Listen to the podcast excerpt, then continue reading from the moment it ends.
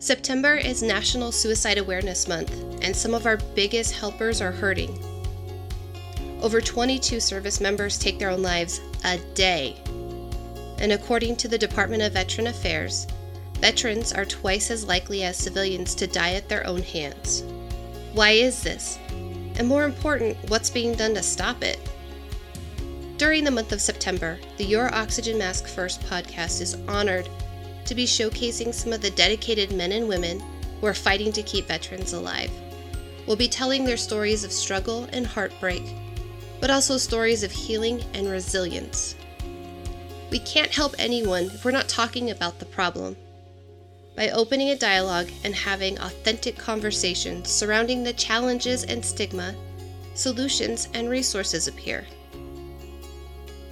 As a civilian, I can never really truly know the horrors and inner demons these brave men and women face. But by listening to their powerful stories, I now have an understanding, a glimpse of their challenges, and have already applied some of this knowledge to my professional life. The Conversations Around Veteran Suicide series aims to educate and provide resources for both military and civilian alike in hopes to end the stigma and this devastating cycle. I hope you enjoy it as much as I enjoyed recording it with my new friends. If you or someone you know may be thinking of suicide, please contact the Veterans Crisis Call Line at 1 800 273 8255 and press 1. You can text 838255. Just remember, you are not alone. Today, we are joined by William Felty, a United States Marine Corps veteran who's working tirelessly on helping improve conditions for our veterans and our youth, as well as spearheading a Veterans Crisis Outreach Initiative. As well as Sarah Correll. Sarah is a civilian who's a mom, and she's also been personally touched by suicide. She's been working with William and dedicating her time to prevent veteran suicide by helping veterans get their stories out, and is the amazing woman that thought and helped create this series. Thank you both so much for being here. I really appreciate it. It's good to be here, Erin. Very good to be here. Thank you for what you're doing and thanks for the invitation. Yes. So, William, we're going to start off with you. Tell us briefly about yourself and your background. Yeah, so I am a Marine Corps veteran, served from 2003 to 2007 and I'm very active in our military and veteran community here in San Diego. I am a husband to Vian. Um, I have a dog, Missy, and I love to get out and go hiking and just enjoy some outdoor therapy with the both of them, including friends, fellow vets, non vets, and anybody that can keep up. That's awesome. And Sarah, it's your turn. Tell us a little bit about yourself, too. I've been married 28 years to my husband, John. I have four boys. They are ages 14 to 24. And they, my family is my heart. I love them so much. I love spending time with them, love spending time with my friends. I do a lot of things uh, that have to do with kids. Like we have a youth group over at our house. We're very involved with that just because I think it's really important that kids be connected. And that's a big focus for me and for our family. We get other families together and we'll go and you know feed the poor do something in the community. Again it's just really staying connected staying connected to other families and the kids. I also serve as co-chair with william. We have a community prevention and safety alliance group here in our community and it's just another way that we're trying to help protect our youth in our community. And it's it's actually it's for all youth but it's a action group that is uh, connected to the san diego military family coalition. So that's one of the ways that i started working with william and then that kind of grew into this veterans crisis outreach initiative. So that's how we ended up kind of growing things also with our friend Joe, who will be telling his story a little bit later. The thing that I feel very passionate about is again the power of a story. I I think when people are traumatized or if there's anything that happens to us that makes us want to feel or you know alone or want to isolate hearing other people's stories can normalize that and even empower and encourage us to reach out or connect. And that's my hope with this series that we can connect to those that have really gone through a lot that are traumatized that don't have the language they don't have the understanding to to know what's going on in them. So again i'm i'm so grateful to be able to do this erin and grateful to be able to team up with william and the other people on this podcast series. So thank you and thank you, Sarah, for organizing this and getting it together because it wouldn't have been possible without you and all of the amazing people that we're going to be talking with this month. So, William, tell us a little bit more about the reality of veteran suicide. What do we not know about it? First off, I'd like to say, as a veteran, my heart goes out to service members, veterans, and their families, and the communities that are affected by veteran suicide. When someone takes their own life, it's not because they're in the best state of their life. It's oftentimes in a situation where they might feel like there's no other solution. And when I'm on social media and I see a fellow vet reaching out for help, saying, Hey, I don't know if tonight's going to be my last night or not hope somebody reaches out, and I don't see anybody responding, I feel compelled to say something and do something. And so I have worked really hard to build a network of friends, fellow vets, family members like Sarah and Joe to help do something about people who are struggling alone suffering in silence, no longer having to do it in silence, and no longer having to do it alone.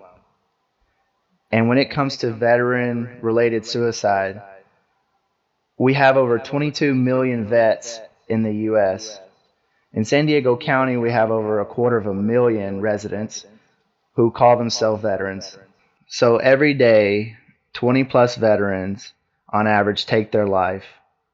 And I've taken it on as my mission to ensure that th- before those vets get to that place that they might have somebody that would be willing to talk with them and or reach out with them so that they know they're not alone first of all. And second of all that if they choose there is way out. There is some hope and there is some light at the end of the tunnel. And so i literally stay up late at night on social media. I make phone calls. I have lunches with all my veteran friends in my network um, on a regular basis. I try to check in on them, especially around birthdays and stuff, just to say hi and just to be there for one another. There's a thing in the in the military we call battle buddies. When you're out there in, in combat, when you're out there in battle, if you will, or even in training, you know, you have a buddy that you're trusting. You have a buddy that has your back. And so I try to be there for my fellow battle buddy the same way I would hope somebody would be there for me you know, because I'm not perfect. I've suffered and I've got challenges too. But I figured if I've got roof over my head, clothes on my back, food in my belly, then I'm okay enough to be able to help another veteran, help another family member, another community member. And so I go and do what I do. I'm very active, I volunteer. But getting back to the topic of veteran related suicide, we see that more middle aged males, predominantly Caucasian males, take their own life. And all too often, over 60% of those that complete suicide and die by suicide actually use a firearm to do so. And more female veterans compared to non female veterans are likely to take their own life and complete suicide and female veterans are actually more likely to use firearms to take their own life than non veteran. Now, I don't know why that is, but we do know that. We have some statistics that help show us that and track that um, through a variety of ways through the VA and coroner's reports and stuff. Those veterans, those 20 plus veterans on average that take their life every day, out of those deaths, only six out of 20 are actually engaged in VA health, uh, healthcare services and or benefit services. So where are the other 14? Where are they engaged? How are they plugged into the community? And let's not forget, not everyone who serves in the military retires. Many of our veterans only serve for four, six, eight, ten, or 12 years not all of them retire. And so, like me serving four years, I'm a veteran. I served and I actually deployed to Iraq in 2006. And many of us continue to endure some of the challenges related to our service. And learning how to manage that stuff can be really difficult. And learning how to reintegrate into society can be really difficult.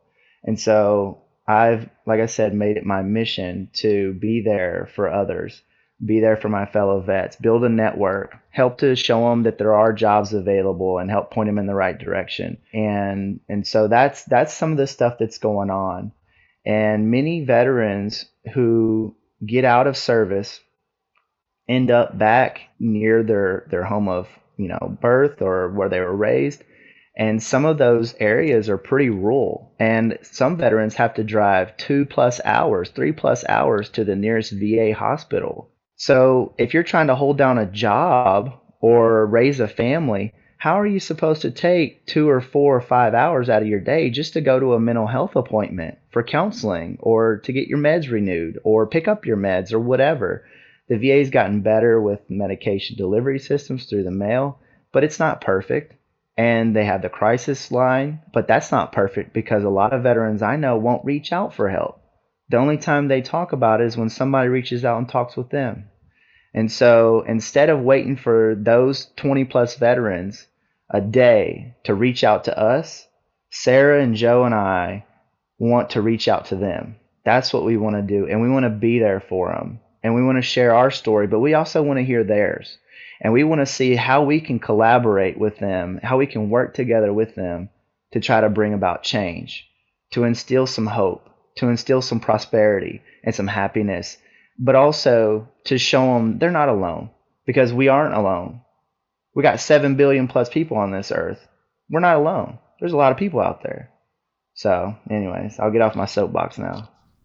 No, I love it because that is one of my soapboxes too is that you are not alone as much as you feel like you are. There's always somebody who has a similar situation or a similar outlook that mm-hmm. resonates so you just have to to work to find those people is the hard part.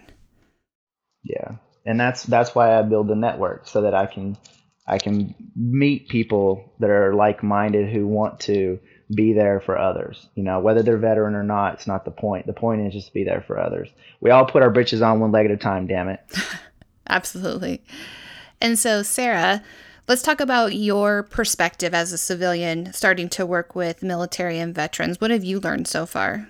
It is really interesting how I even got to this point because I don't have a background in the military. I don't have really anybody in my family. I had an uncle, I think, who served a little bit as a doctor in in in Vietnam. So I really don't have a lot of connection, or I didn't. You know, basically, I I you know, grew up, I played violin actually, went to college to be a kindergarten teacher, ended up being very involved in my church, which was very people oriented, very practical faith. I developed just a very strong anchor, you know, of faith, um, close friendships, and did a lot of mentoring. We got mentored. 2003, though, that's when I lost my own dad by suicide. That changed my life that is, you know, for anybody who is a survivor of suicide, it's a very complicated, very complicated grief. I I was different. I've I've I'm a different person now. I think it it opened my eyes to suffering even more in a way that I never saw before. And took me a long time to get through the confusion. I still functioned. I had three young boys and I ended up getting pregnant with my fourth so I had to compartmentalize a lot. So I would feel the loneliness at night when everything was quiet. And I had to kind of learn my new normal. But then I had to, you know, be the best mom I could during the day. I wanted I wanted to be a great mom for my kids, for my family. What it did though, there was a lot of things that didn't make sense to me anymore. And I had to find my new normal.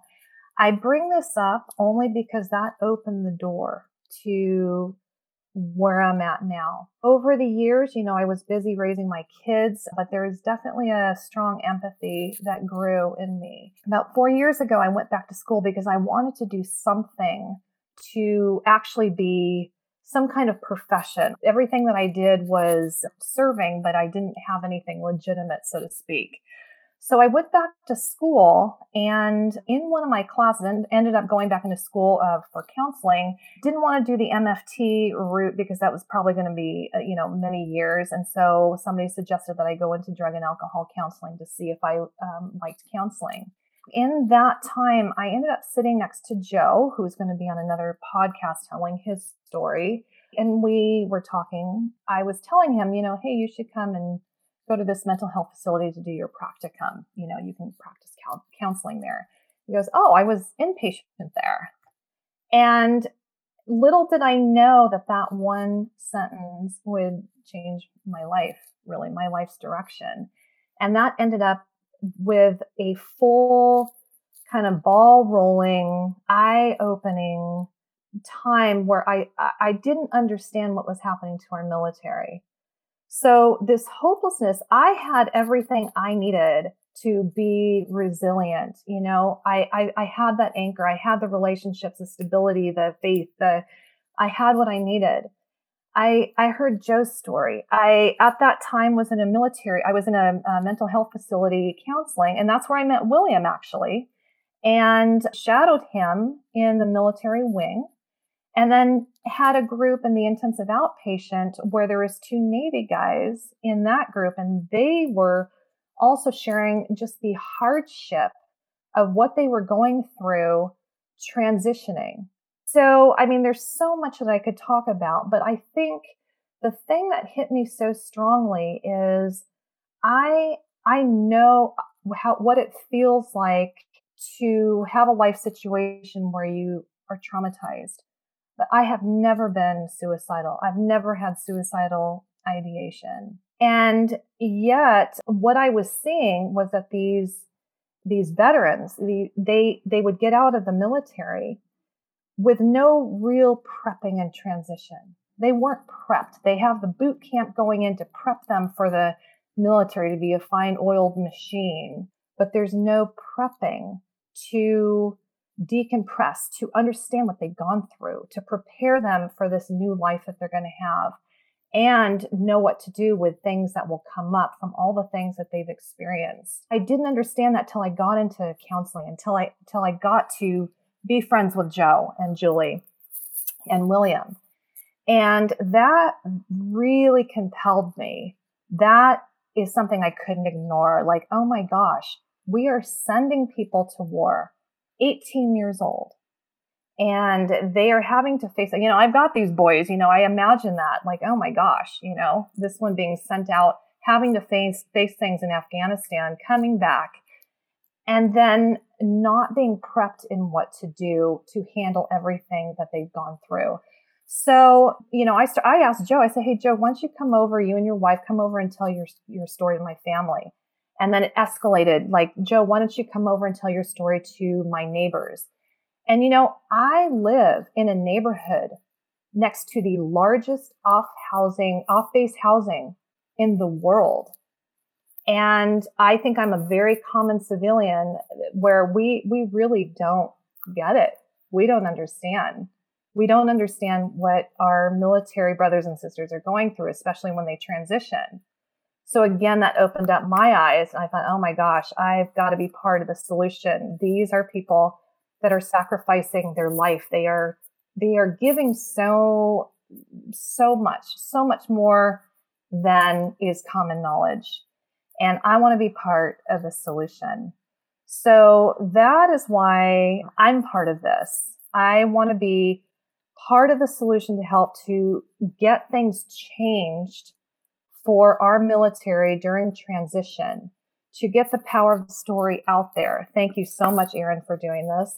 And to work, you know, with William, the Veterans Crisis Outreach, get this conversation started even more and finding those gaps where our veterans are slipping through. Yeah, absolutely.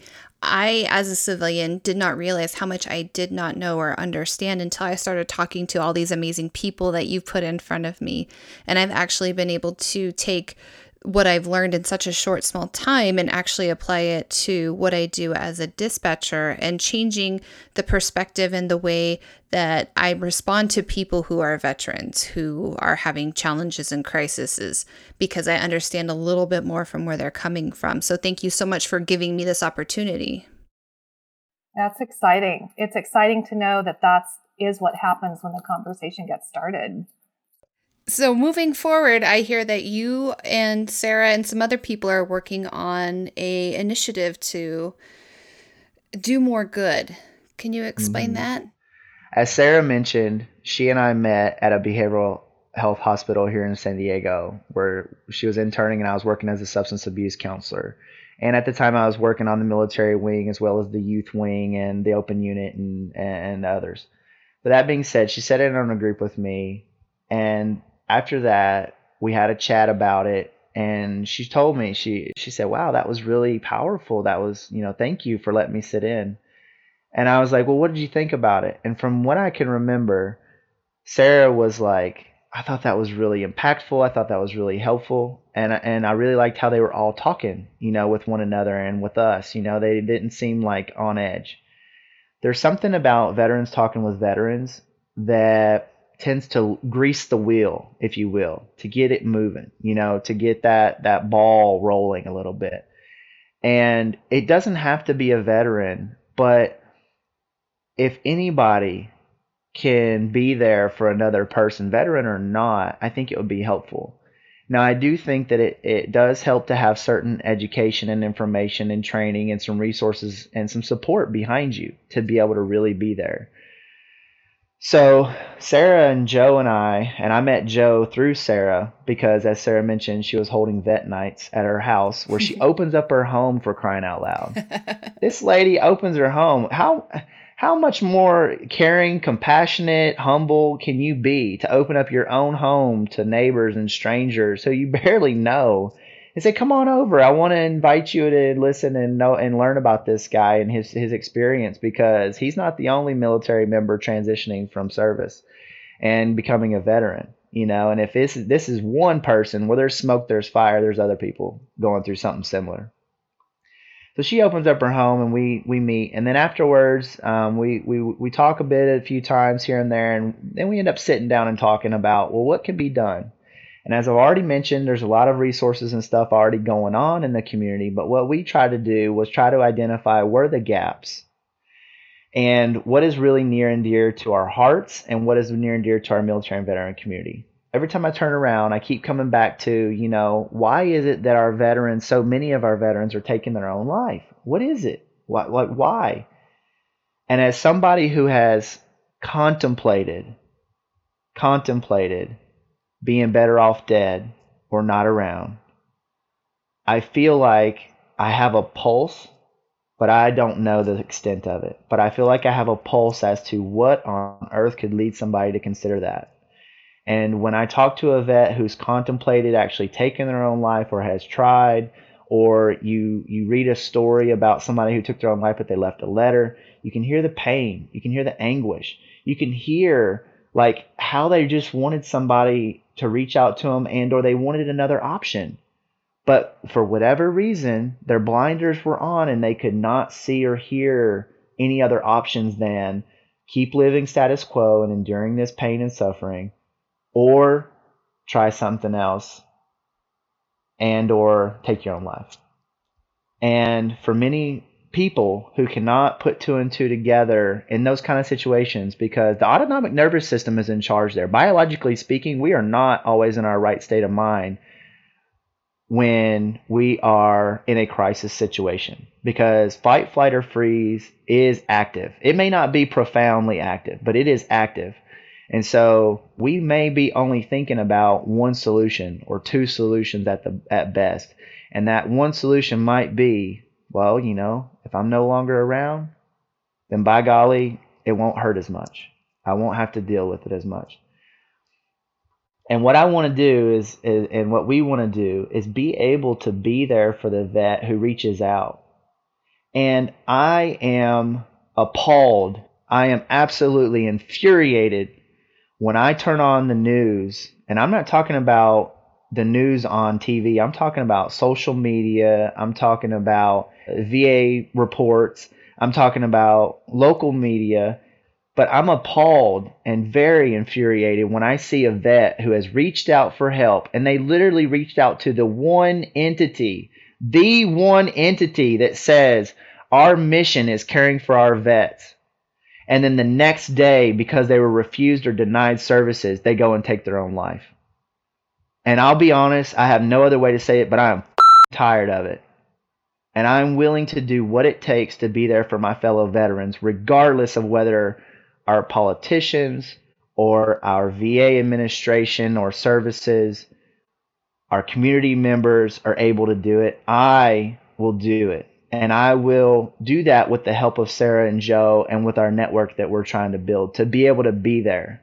Because I'm sick and tired of seeing my fellow brothers and sisters who served in combat or not. I don't care. You signed up during wartime and you served in support or not, on the front lines or not. You served when nobody else or other people were, but not everybody signed up for it. You served and you you deserve some dignity and you deserve some opportunity and not necessarily ahead of everybody else, but you deserve some opportunity more than than you're given. And to be refused services because you don't fit into some cookie cutter little box or you're not a deserving sick person or because your wound is invisible and it's hard to read or assess, that's bullshit to me and now I'm getting mad, but and now my passion's coming through. So I'm gonna take a breath, and you know, y'all go on and and continue doing the conversation. But I'm gonna take a breath. I need a minute. Okay.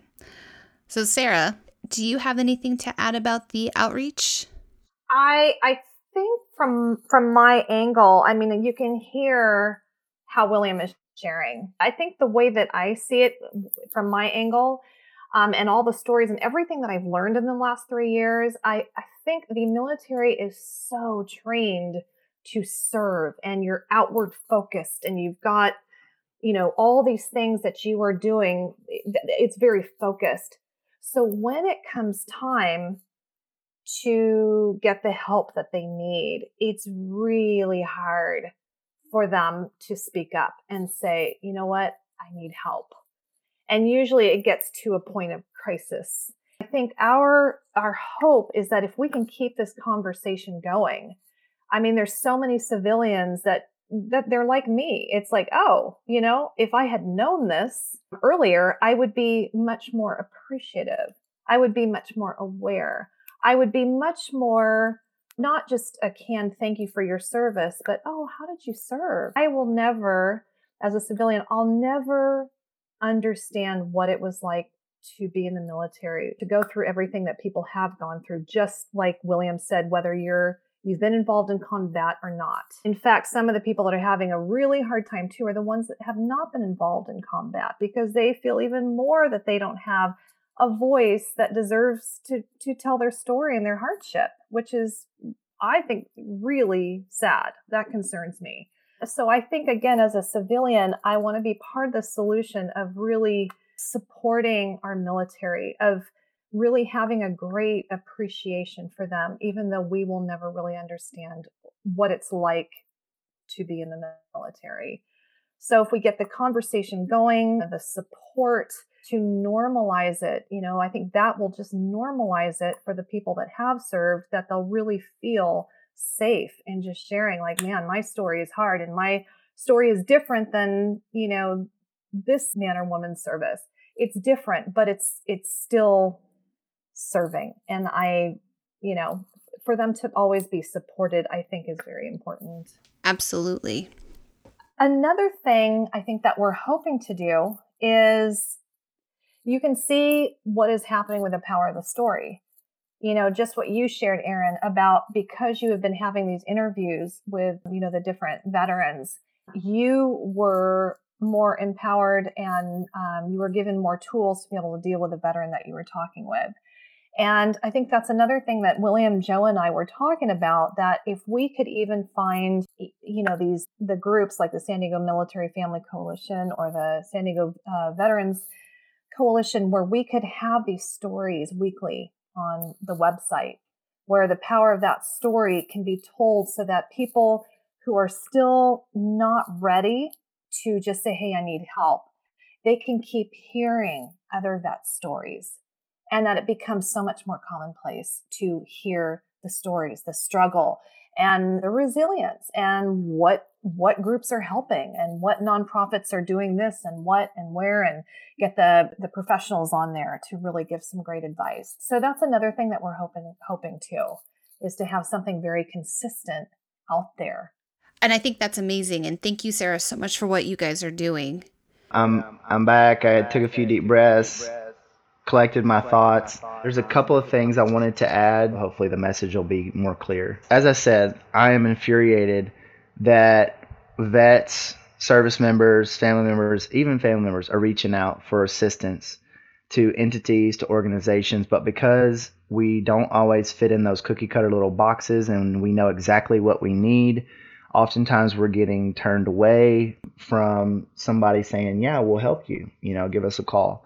And so at the Vet Crisis Outreach Initiative, what we want to do is earlier I mentioned there's a lot of service providers and organizations here in San Diego. We want to create a process where community bystanders can get trained in how to help identify, help screen, help to hand off the case of a veteran who is in crisis.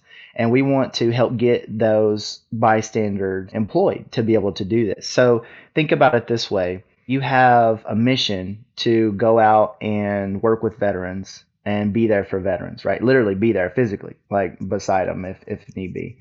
But be there for veterans. We want to have a hub where we have a team kind of assessing the cases and the situations that are coming in. And we have a team that's out on the field or out on the ground, if you will, who are attending events around the county, who are monitoring social media sites just to be watching for certain signs and symptoms.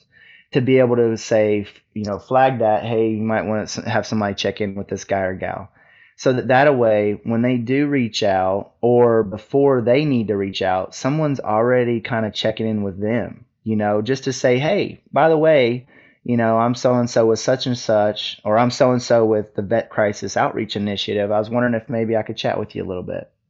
And get to know them a little bit and start to build a relationship because the conversations the fruit that comes out of those conversations is very valuable. And oftentimes vets are more likely to have a conversation than to tell you, "Hey, I need something," unless it's very dire. And by that time, why why wait until it's that bad?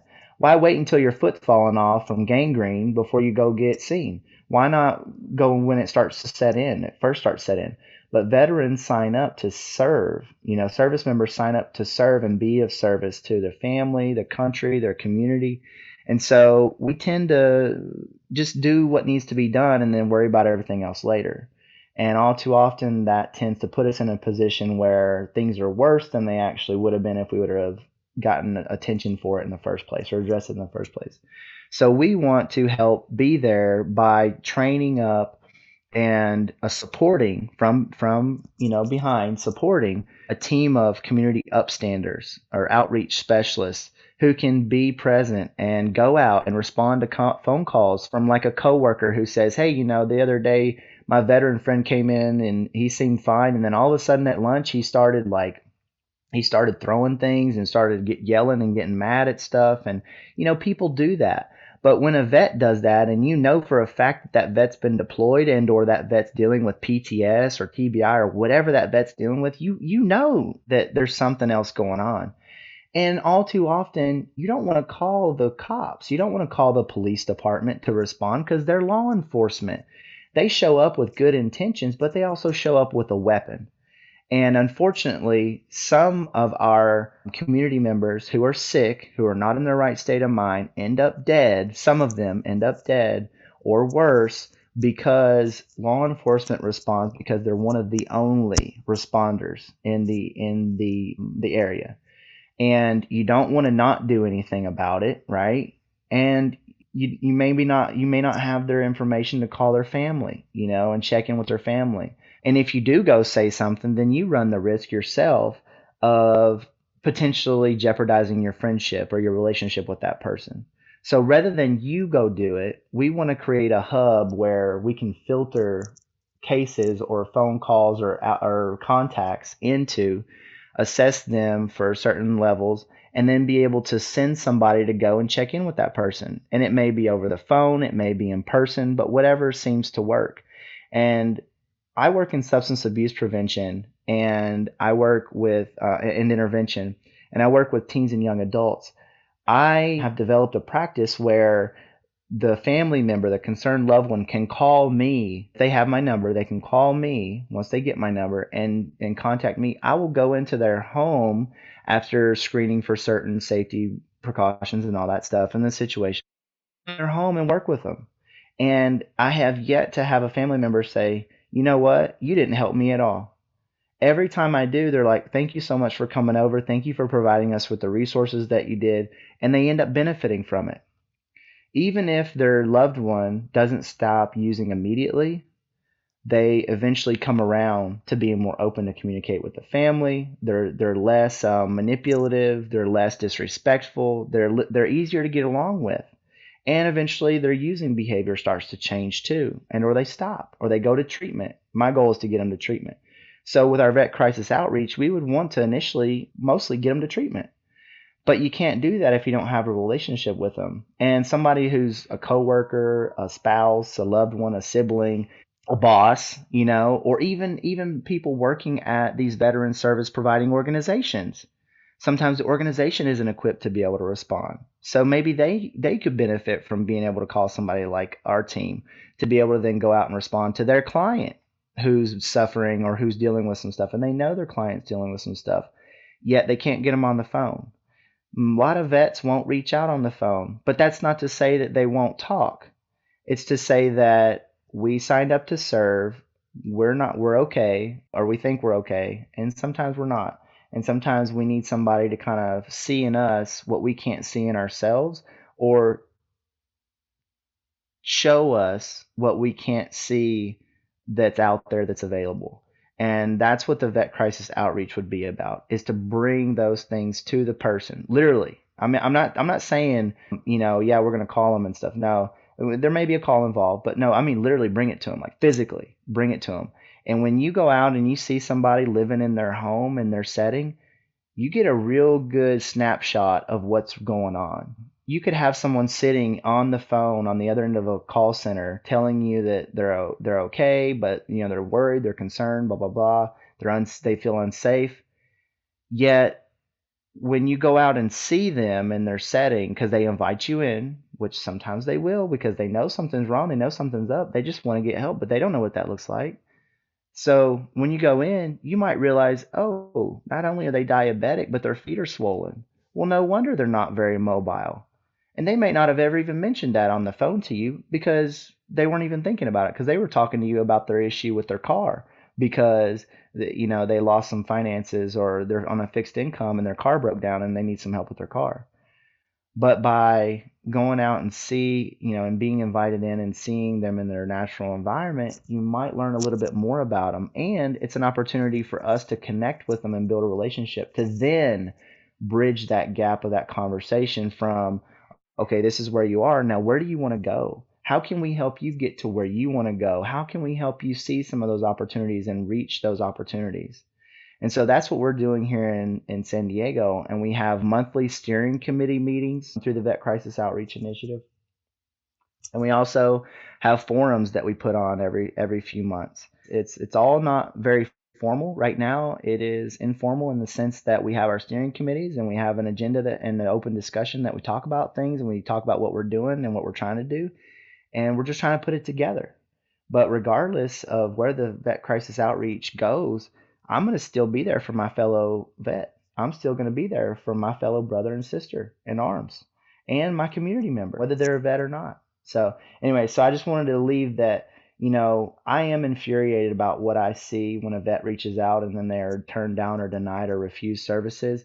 but I use that to motivate me to get up and do something about it. And that's another thing that I think is very common in people and especially our service members. We are instilled when you see something, you do something because it could be the difference between life and death for you and your fellow platoon, you know, or squad. So that that is what it is. That's where I'm at, and I appreciate you letting me have a few more minutes to kind of recollect my thoughts after I needed a break. So, William, let's talk about what kind of resources are currently available for veterans and what are they lacking? What do they need more help with? You know, um, I think Sarah really did hit the nail on the head with the hammer. Um, one of the things that really impairs anyone's ability to really thrive in life is to be able to provide for themselves. In the society that we live in, you have to have income, you have to have money to be able to buy your food, to be able to put a roof over your head, to be able to put clothes on your back, to raise a family, to get an education. You have to have money coming in. You have to figure out a way to generate income to be able to do that. And one of the things that I know we definitely see here in the San Diego landscape is difficulty connecting the industries, the jobs available, the fields, the professions, and our veteran population who are very interested in working in those arenas, you know. But oftentimes, when, let me put it this way when I joined the Marine Corps, I was uh, actually 17 years old. When I went to boot camp, I had just turned 18 when I went to my training school for my job and everything um, in the Marine Corps, it's called MOS. I was there for uh, almost nine months. When I got to the fleet, I was barely 19. I was just over 19 years old. And this was in 2003, going into 2004. So I'm 19 years old. It's 2004 We've already invaded Iraq, right? We did that in 2003 under President Bush. And now I am in Japan, stationed in Japan. I don't know a whole lot about myself. I know a little bit. You know, I don't know a whole lot about Japan. I'm, I'm learning stuff on the curb, you know. Well, then in 2006, I deployed to Iraq after getting restationed in Camp Pendleton, California, and my unit there. So I deployed to Iraq and I'm there for 13 months, and I come back and I'm 21 years old. It's 2007, and I just went through something that I was like, what the heck was that? You know, I just experienced something like, geez, um, can somebody help me make sense of some of this stuff that we saw and we did and, and, it, and it happened? And afterwards, I ended up discharging from the Marine Corps. Kind of bittersweet, but that's another story. But I discharged from the Marine Corps in, in December of 2007. And when I discharged, I had went through a one week class that said, okay, help build your resume, get ready because you're going to transition. And oh, by the way, these are some resources that are available here should you stay in this area. And I transitioned from Camp Pendleton, California in 2007 and all this all the information that I was supposed to need to transition successfully was condensed into a one week little seminar. It was so strict for me and others going that I had to check in with my sergeant, um, my my platoon sergeant, when I got there and when I left, to make sure that I was doing going to my appointed place of duty. And the fact of the matter is, it really didn't equip me with what I needed to be able to make a successful transition. For everything that I learned, I literally had to go and learn, and I had to I had to experience, and I had to literally beat my head against the wall uh, uh to learn a lot of things. All this while I'm still dealing with these cognitive issues that I still deal with today. I don't sleep good most of the time. I have a hard time really relating with others, even though people might tell you that I'm really friendly and outgoing. I consider myself an outgoing introvert. I have intrusive memories a lot, you know, struggle with depression. I've struggled with my own addictions, been in recovery for over 10 years now. But I was not equipped in a one week class to be able to transition. And so I'm glad that you're doing this and that Sarah and I are on this conversation and that some of our friends here in San Diego are going to be sitting down and interviewing with you to really talk about that transition piece and talk about what could be done because I didn't feel prepared. And so when I was 22 and I transitioned, all the rest of my peers were going to college while I was at war and serving in the Marine Corps. They were having kids. They were buying homes. They were still doing the same old that they used to do, just a different day. You know, so so there was a very different perspective on being an adult for me compared to some of my peers. Some of them had a head start. They had already gotten into a career where I hadn't even because I had went off and served and came back, you know. So and then I'm like, okay, well I can use my GI Bill and get an education just because you get an education does not mean that you can get a job. Let me just put that out there. So I don't want to get too far on a soapbox, but I just want to lay that out there that we're not always equipped to transition successfully. Sarah is right. We have a boot camp. We have a transition period into the military. They train you physically, they train you mentally, and they train you spiritually and and as best they can, they pound into you those core values honor, courage, commitment, improvise, adapt, overcome. Be a leader. Don't wait around for someone to step up and say, okay, we need to do something. No, get in there and get your hands dirty and do something. So here in San Diego, I just want to point out a few resources that are available to our vets and vet families. And I hope other communities are doing something similar. And if they're not, I hope they pick up the ball and they're ready to run with it. But nationally speaking, we have the Veterans Crisis out, uh, Veteran Crisis Line, and that's 1 800 273 8255. Anyone with any kind of military or veteran connection can call that number. Anytime you think you're suffering and you're a service member, a veteran, or a family member, you can call that number. If you know of a veteran who's suffering, who is in a crisis, you can call that number on their behalf to get guidance on how to talk to them and how to interact with them and how to work with them should you need to. Or should you feel like it'd be helpful? Because I guarantee you it'd be helpful. Pick up the phone call the number. Then, uh, you know, nationally, we also have vet centers, and that came out of Shad. Thank you, Shad, for your work around getting the vet center started. And vet centers are for combat specific veterans or veterans who have endured a military sexual trauma.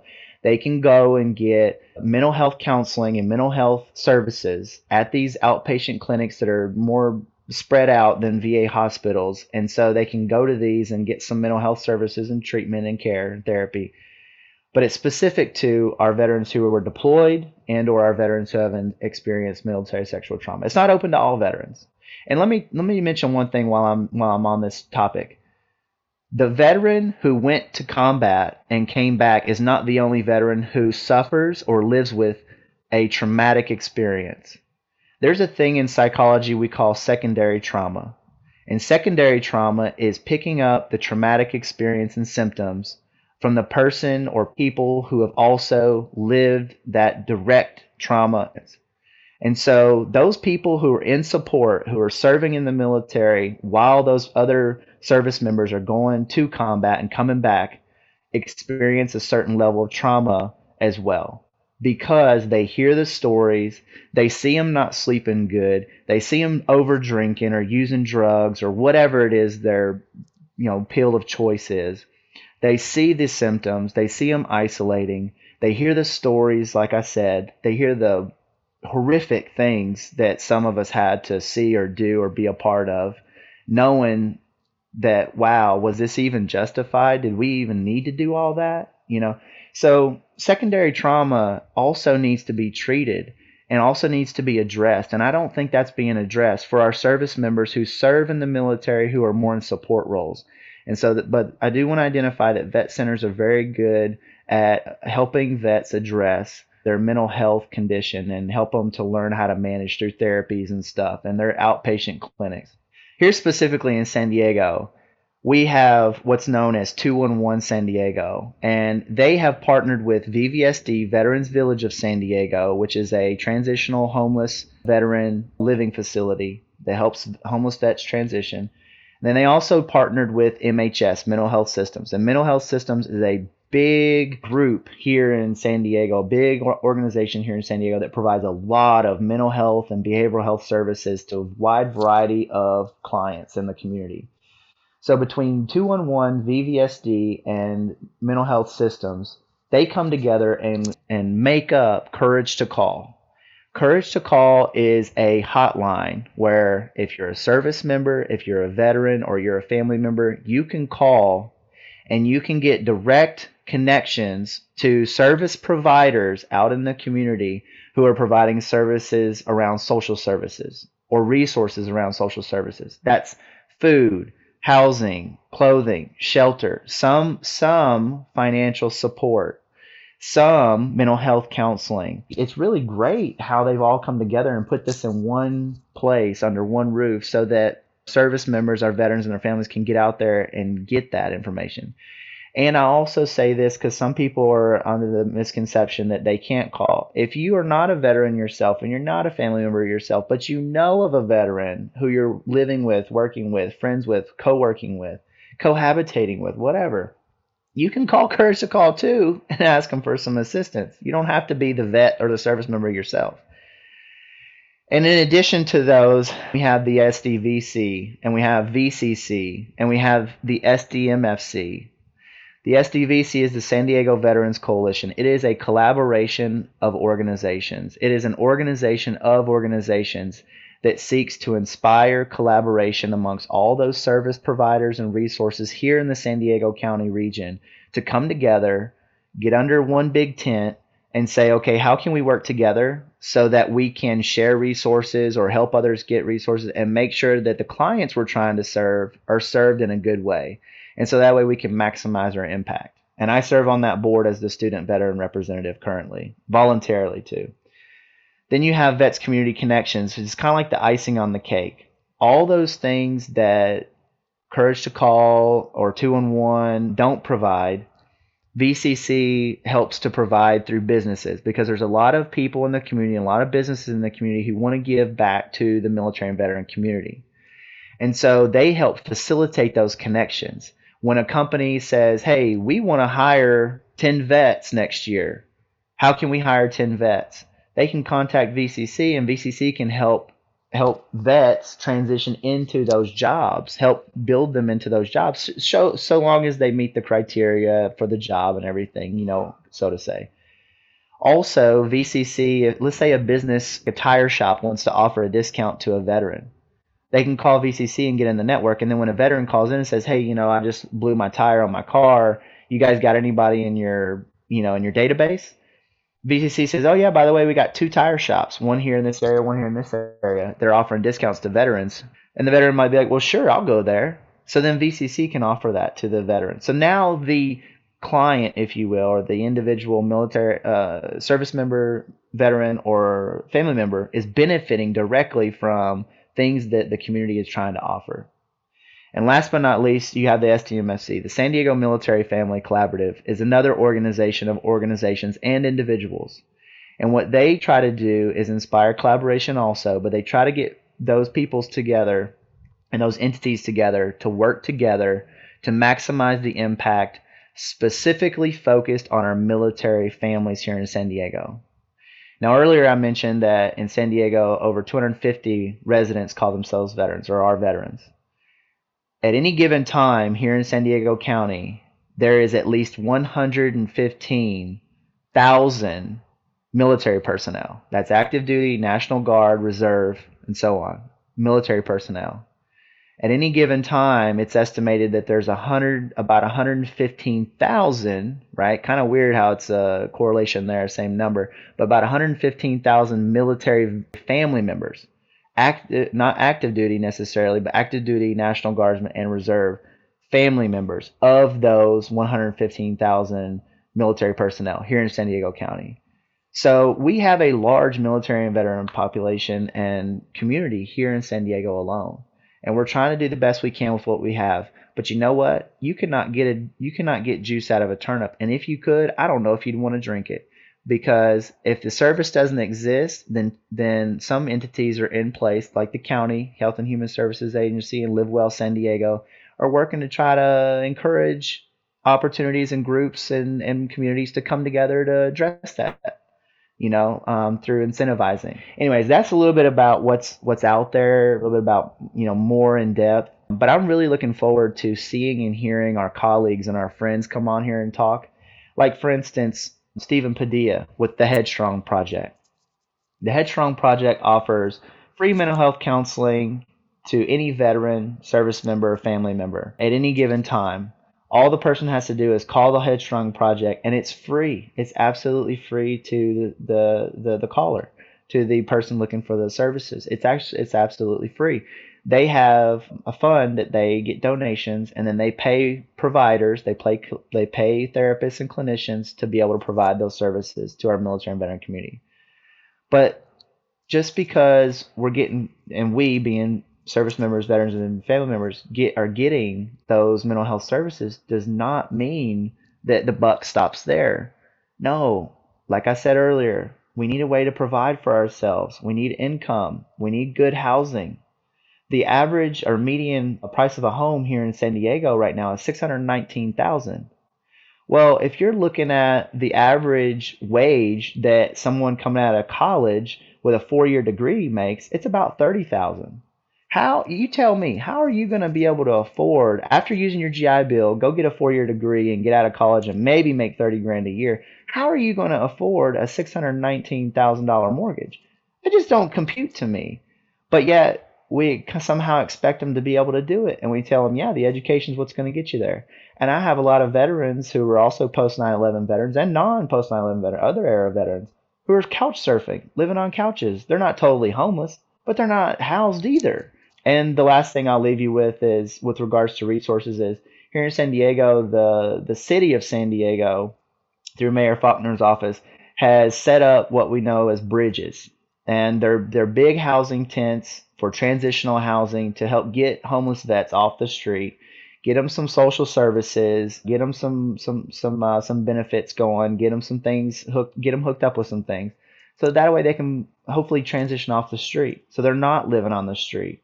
And there's also that there's one for veterans specifically, and then there's also one for our homeless population here in San Diego because our homeless population here in San Diego is actually pretty high as well. Um, the last point in time count pointed toward I think a little over 11,000 or 12,000 total homeless individuals. It's it's a very complex issue. How do we how do we help? How do we be there? But you know what? Sarah and Joe and I have have the heart. We have had the heart from the very beginning. It's what brought us together, and we're willing to give it a shot. We're willing to go out there and give it a damn good shot to try to do something so that one, they know they're not alone, Two, that there's some opportunities out there available to them. They might not see it or, or know about it. So we try to bring that so that it can hopefully instill some hope. And number three, you know, just be there for each other. You know, just be around for each other so that they know they're not alone. Anyways, all right, I'll get off my soapbox. You're perfectly fine. I love your passion. I wish more people had it. So that's just I ain't even got to the half of it yet. I'll let you loose. I'll go all day. But anyways, yeah. So if we're interested in finding out more information and maybe getting involved in and helping you guys out, how do we get involved? Okay, so right now we have my email address. You can email me at Sarah K. Correll, S A R A K C O R R E L L, at gmail.com. And as we find our way through, you know, really finding where the gaps are and we get more solid in in a nonprofit, just email me and then I'll put you on our list and I'll let you know everything that's happening and we'll keep you in the loop. Awesome. And Sarah, is there anything else you'd like to add before we go? No, I don't think so. I think, uh, you know, just keep being aware and appreciating our military. And William, is there any closing thoughts you'd like to leave us with? Yeah, um, a couple of thoughts come to mind. So, number one, anytime I am, you know, thinking about others, thinking about what can be done, it always takes me back to the quote by Gandhi be the change you want to see in the world. And so, I would encourage anyone that is wanting to do for others, work with others, be a part of, you know, to consider just being the change you want to see in the world. Not expecting the world to change because of you, but try to adapt to your world. Try to adapt the best you can to your environment to help build your own resiliency because sometimes the world is not going to change immediately. However, when there's enough people around you that are experiencing the exact same struggle, then maybe those are the people we want to seek out when we're trying to initiate change to work with because they're having a similar experience. And when when thoughtful people, when committed people come together, they can change. They can change parts of the world that are not changing on their own for the betterment of the world, for the betterment of the world. And so the last thing that I would like to, to, to, to round out with is with our Veteran Crisis Outreach Initiative network, we've actually been able to facilitate some opportunities and some help already for vets in the community who were connected or not connected to service providers uh, and or not connected to the community or the family. And we've already been able to help facilitate connections to some of those services that are more fitting to their needs. Just because people heard what we were doing and they said hey i got a vet blank and we have been able to help facilitate some of those connections that that vet wouldn't have gotten otherwise. Just because we started having conversations so when sarah talks about the power of the story the power of the story is real and the conversations that come up are valuable and i would just encourage everyone to have a conversation and Yesterday was day 693. Today is day 694 for me. Every day I do 22 push ups, not to stay fit, even though it does help, but because it reminds me that every day, on average, 20 plus veterans take their own life. And it reminds me to be there.